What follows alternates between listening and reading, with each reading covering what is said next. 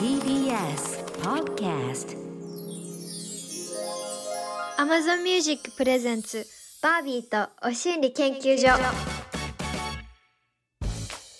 こんばんはバービーですマンスリーパートナーの峯岸みなみです Amazon Music プレゼンツバービーとお心理研究所この番組はバービーとマンスリーパートナーそしてリスナーの皆さんが研究員となってこれまでの人生で得た教訓や心理トゥルースつまりバービー語で言うところのお心理をシェアしながら気持ちよくご機嫌に生きていこうという新時代のお心理トークプログラムですこの放送の音声はポッドキャストでも配信していますが Amazon Music のポッドキャストではここでしか聞けないさらにディープなトークが毎週火曜日放送後の夜10時に配信されます。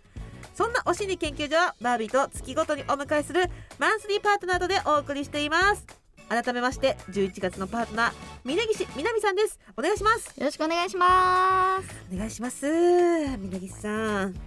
もう終わり？ええもう4回終わってしまって、もう今回がラスト週になってしまうんですよ。あー寂しいですわ、ねえあっという間なんですよ、なんか本当にこのスタジオに佇んでいる姿がしっくりくる もう、ねなんかバービーさんの前が私の特等席になっていたので、すごい寂しいですね。なんかこう結婚の話とか、うん。夫婦の話とか、うん。結構あのバラエティ番組とかでも求められることがあったりして聞かれたら答えるスタンスではあるんですけど、うん。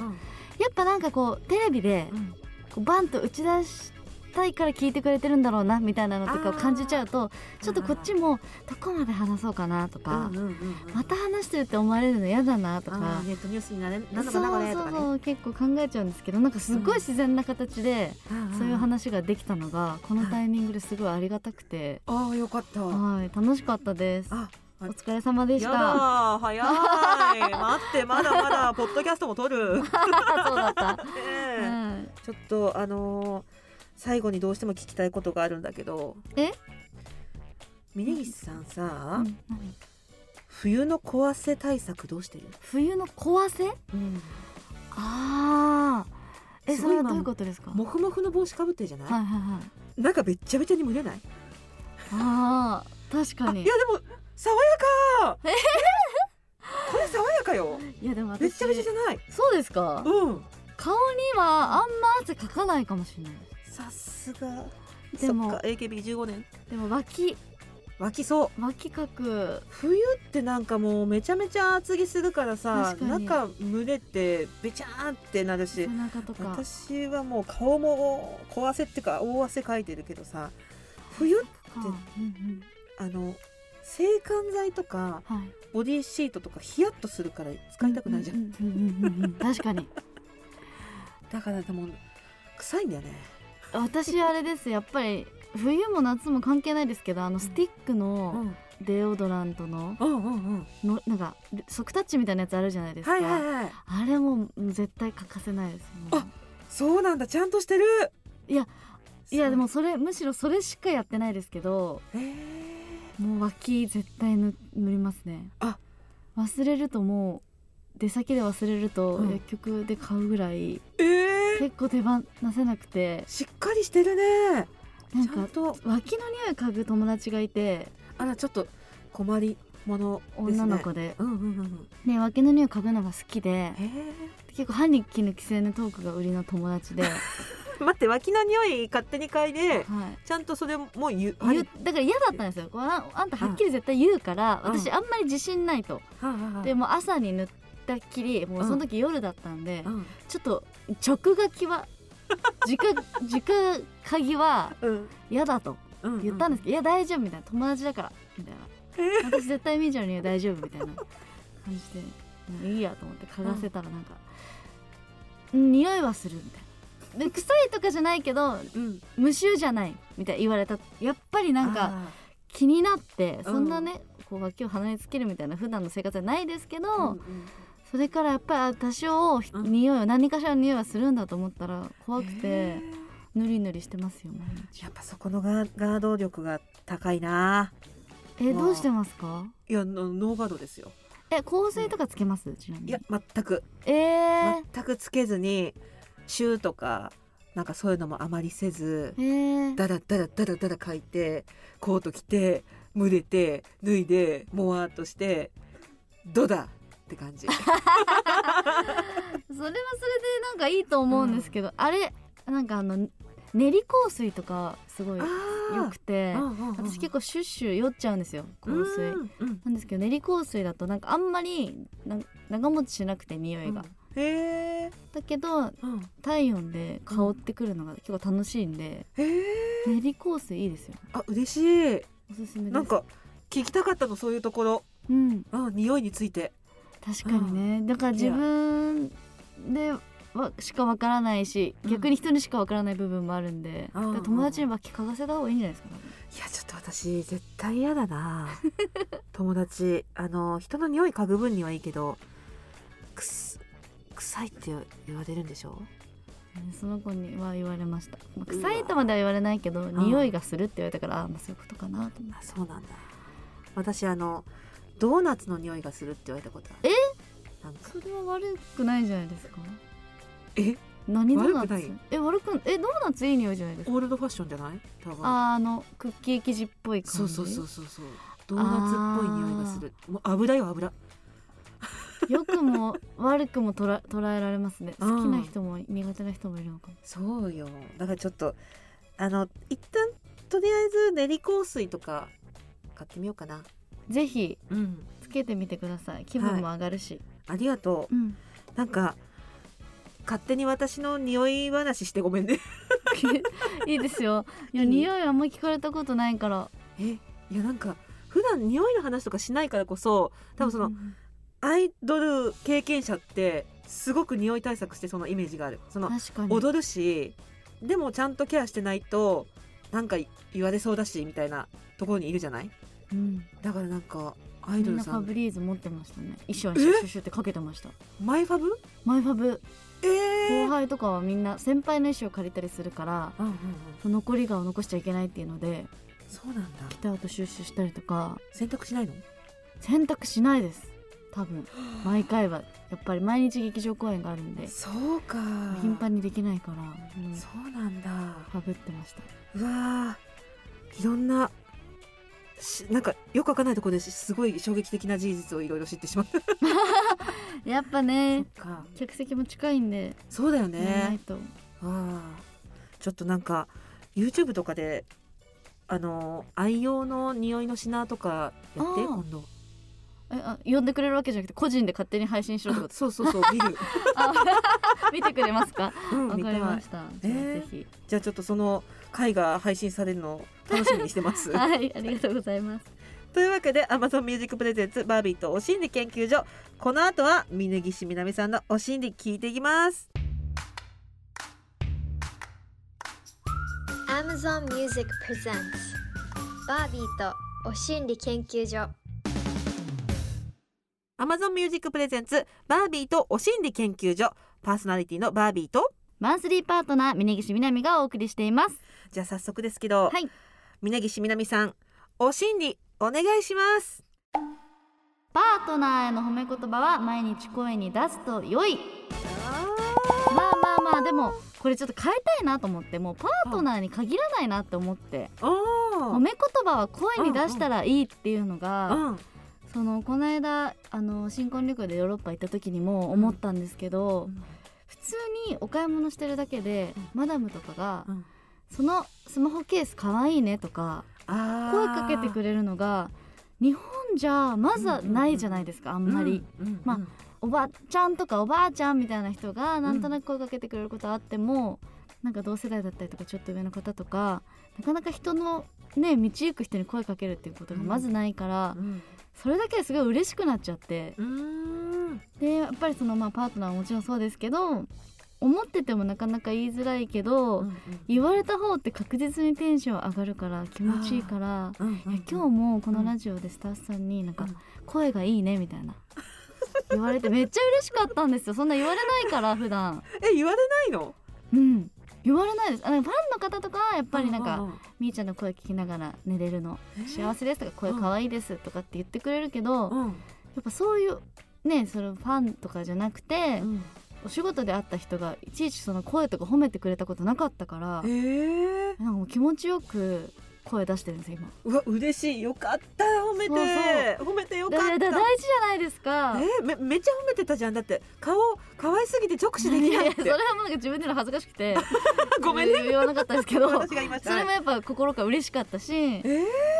まあ、なんか顔可愛いねとか道行く人にちょっと言いづらいけどなんか持ち物とかファッションとか、ねえなんか褒めてもいいのになって日本もこんなんだったらいいのになってちょっと旅行行った時に海外行った時に思ったんでもともとはその結婚してから、うん。まあ、旦那さんが褒めてくれるからうん。表情が明るくなったねとか可愛くなったねとか言われることによってうん。これかなって思ってたんですけどパートナーに限らずうん。なんか素敵だなと思ったことは声に出すといいっていうのはうんうん。思いましたね。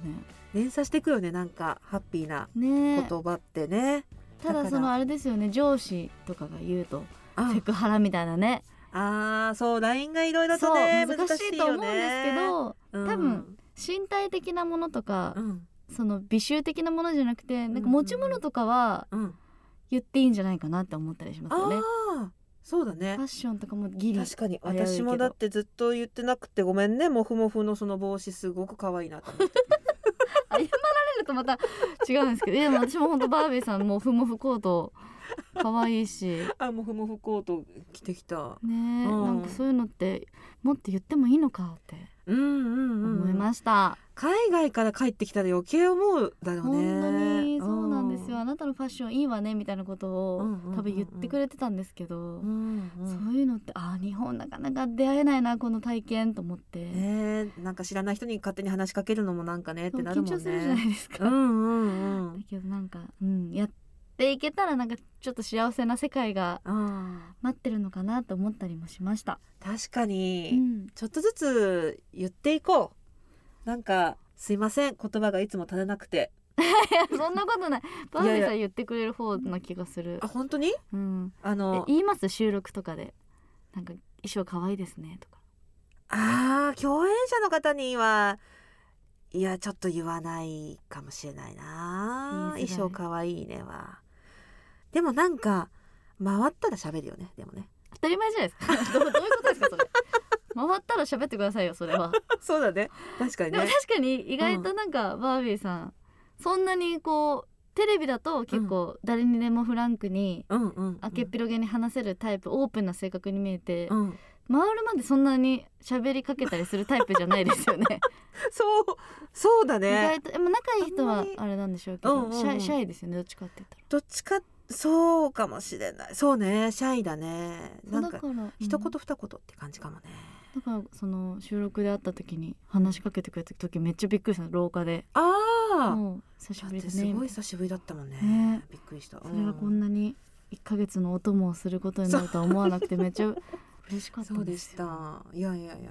これさパートナーへの褒め言葉って最初はあったってことは、うん、なんかパートナーへの褒め言葉は言っているの？なんかその言ってくれるタイプなので、うん。あこれは言った方がいいんだと思って、ん例えば些細なことでも、うん。やってくれたことに対してとか褒めるとなんかがぜんやる気が出るじゃないですか。うんうんうんだからその海外とかでも道案内とか積極的にマップうんうん。でやってくれたりとかするから、うん。すごいみたいな。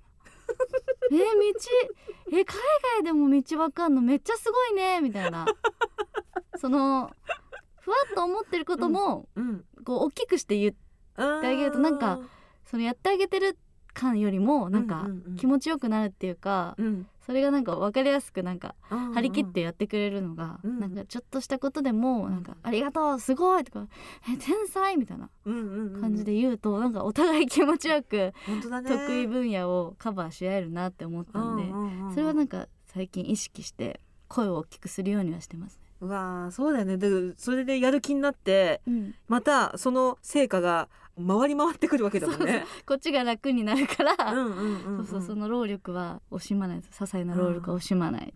いやでも褒め合える関係ってすごくいいよね。そのなかなかさ褒め合えない関係もあるじゃない、うん。な思っててもね。そうそう褒めたいって思ってても言うのが気恥ずかしいし言っても照れるだけで終わるとか。なんかバービーさん世間に寄り添ってるけど、絶対褒め合いまくってますよね夫婦。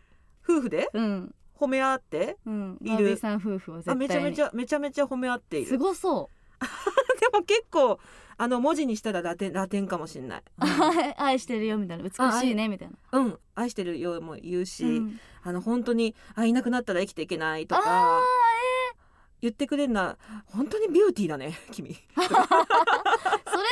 もともとの素質なんですか？その旦那さんの。あいやなんかふもと。もとはそういうのを言うタイプじゃないみたいだけど、えー、どうやってさうん。どうやってさ、す？いません間違えちゃった。間違え間違えてた間違えてどうやって、うん。あのそういう男にっていうかそういうふうに自然に言ってくるようになったんですか？たいやこればっかりはちょっとよくわかんないけど、うん。やっぱ男らしくあらなければいけないっていうプレッシャーって誰しも抱えてるじゃない？男性って、うん。なんかそういうのじゃなくていいから私はっていうのはすごく伝えていた。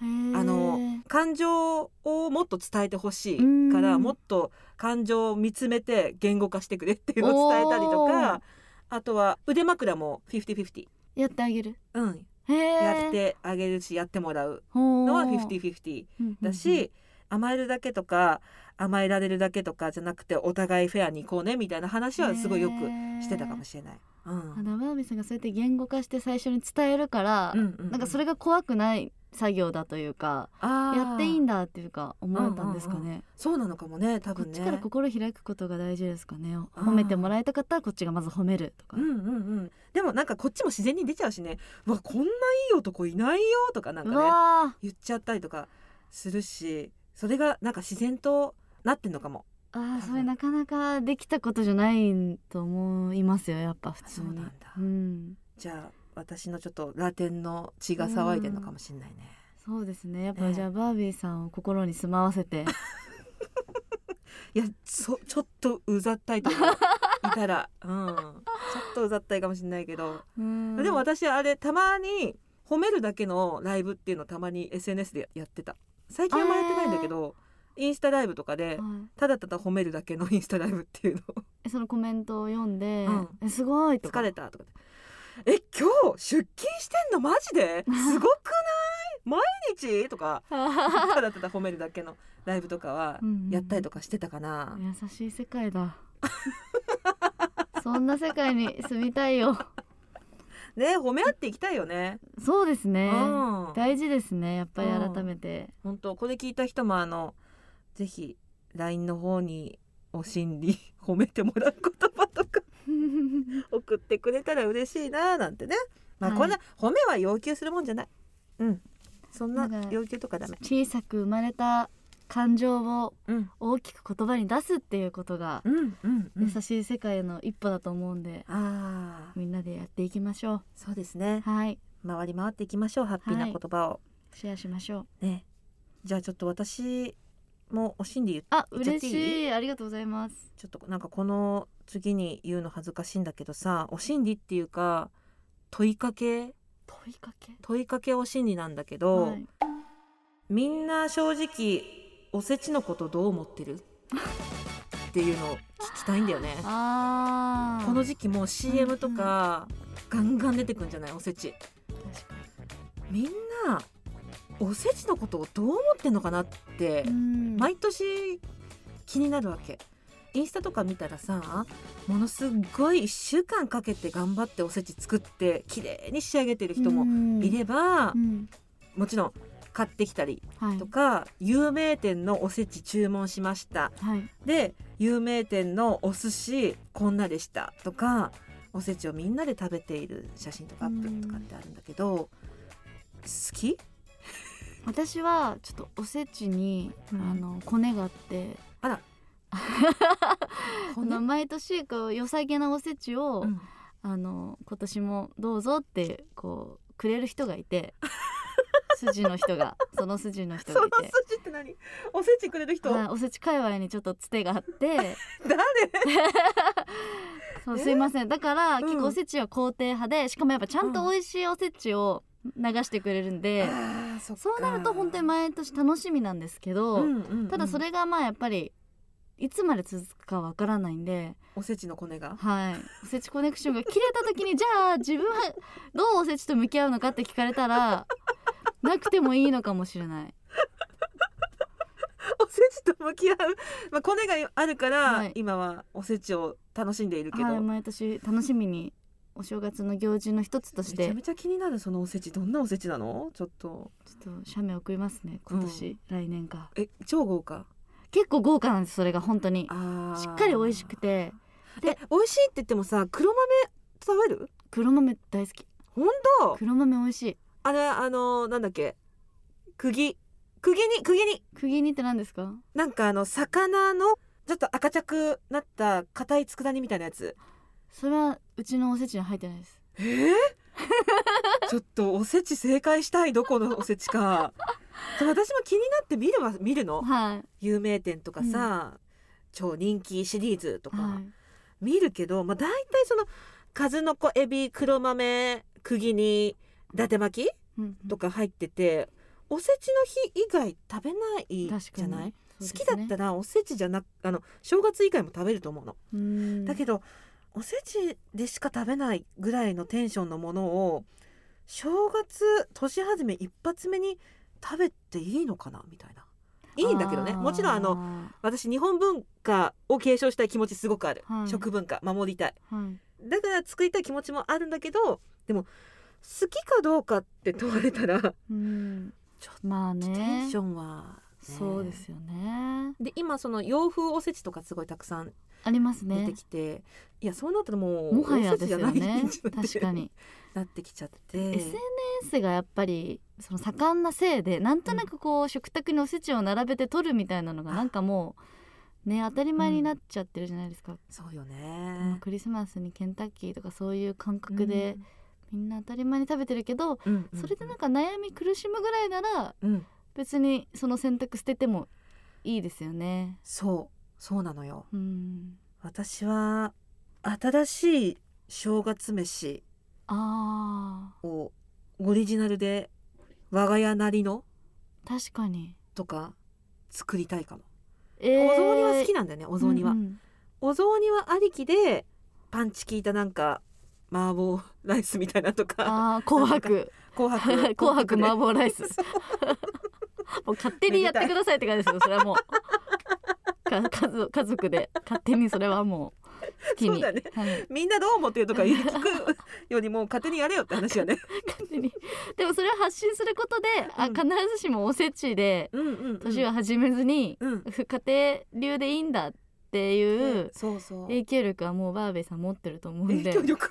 楽しみです来年何で始まるのかバーベイさんの影響力いらないんだけど。どうするんですか？こう言っちゃったら確かに。来年何で始めます？やば。これでちょっとさ有名店のおせち並べたらもう 何言ってんだよお前ってなるよね。いやでも可愛いです、ねえ。結局おせちでした。もう可愛いと思いますけど。え今までは食べてました？おせちはね自分では頼んだことないの。実家には毎年送ってんだけど。えー、優しい。やっぱ実家とか好きじゃんおせち。だからみんな正直おせち食べたいと思ってるかどうかって聞きたい。でもまあなんかこう送る分にはねっていうのはあるけど。確かに。ちょっとじゃあなんか紅白のもの考えとこうかなお雑煮何派？お雑煮はすましですか透明？ああ。透明派です。丸餅？えいや四角いです。四角くて鶏肉とか。うんうんうんうんうんで人参。あいいね。三つ葉。うんうんあみたいな。いね。え何ですか？違う？私は醤油ベースに具はほとんどそんな一緒の感じうんうで四角い。あーではじゃあ関東ですよね、関東そうだね。関東風ですね、うんうんうんおしるこは行きます？え？行かない？いかない。おし何ですか？えおしること二段構えじゃないですか？え？おしるこ二段構え？正月？うん。えお雑煮食べた後ってこと？えそうそうそう。おしるこおしるこも行きますよ私。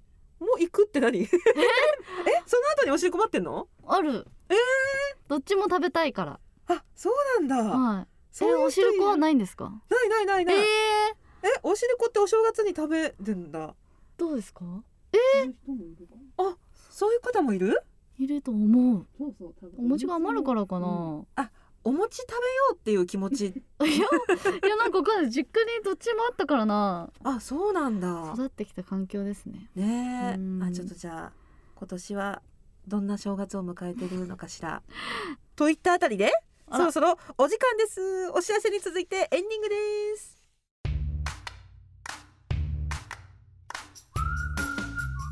ここで Amazon Music からお知らせです。さてこの放送の音声は Amazon Music のポッドキャストでも配信されているんですがバービーさんポッドキャストのいいところって何だと思います？やっぱいつでも好きな時に蹴るってとこかな。番組もアーカイブされてるから聞き逃すこともないしね。そうなんです。ポッドキャストはいつでもどこでも楽しめるのが便利なところ。Amazon Music のすべてのストリーミングサービスで聞けちゃいますよそれに放送では話せなかったあんなお心理やこんなお心理について時間を気にせず話せるのがポッドキャストならではですよね。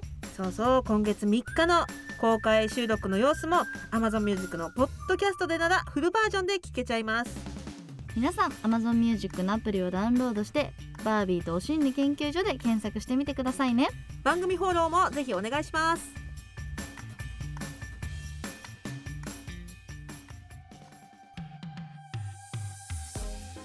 バービーとお心理研究所あっという間にエンディングのお時間です。楽しかった。ねえちょっとまたぜひぜひまたお願いします。え飲みにもね行けたらいいですよね。ねえ本当。ですけどまあはあはあはあちょっとしっぽり行きましょうよ、ね、しぜひ。あのーカウンターの角で一人 うつむきながら飲んでいたあの頃の私とは違うので。確かに。なんかちょっとあのー前を見据えた飲みみたいなの、二人とも下向いてたんであの頃は。そうだね。はい。猫背だったもんね猫背だったんでね。ちょっとイケてる、イケ女飲みもそうね。ぜひ組み交わしましょう、キリッとうん。大人の女性な飲みをね、はい。あの乱れない飲みを。あーそれはちょっと約束できないかもしれない。ちょっとすぐショットいっちゃう癖はまだ残ってるうわすごっ。からって感じでね。モテんだな、うん行っちゃってぜるひ行きましょう。次の日ゆっくりな時に、ね行きましょ番組ではリスナー研究員の皆さんからのお心理も大募集。仕事や恋愛から学んだ教訓お心理。美容や健康ペットのお心理。こんな悩みがあるんだけど解決のヒントになるお心理ありませんか？などなど。どんなものでも OK です。電話出演 OK という方は電話番号をご記入の上番組公式 LINE にメッセージをお寄せください。もちろんメールでも受付中。アドレスはおしんりアットマーク tbs.co.jp おしんりの綴りは OSHINRI です。電話出演してくださった方には Amazon ギフトカード1000円分をプレゼント。皆さんからのプリップリなお心理お待ちしています。そして Amazon Music ではこのラジオでのトークに加え放送では話せないディープなトーク満載の Amazon 独占バービーとはみ出しお心理研究所の両方がお楽しみいただけます。どちらも更新はこの後火曜日夜10時です。詳しくは番組ホームページをご覧くださいまた来てね峯岸さん。またお願いしますというわけでバービーとお心理研究所今夜はここまで。お相手はバービーと峯岸みなみでした。12月のマンスリーパートナーは大久保佳代子さんです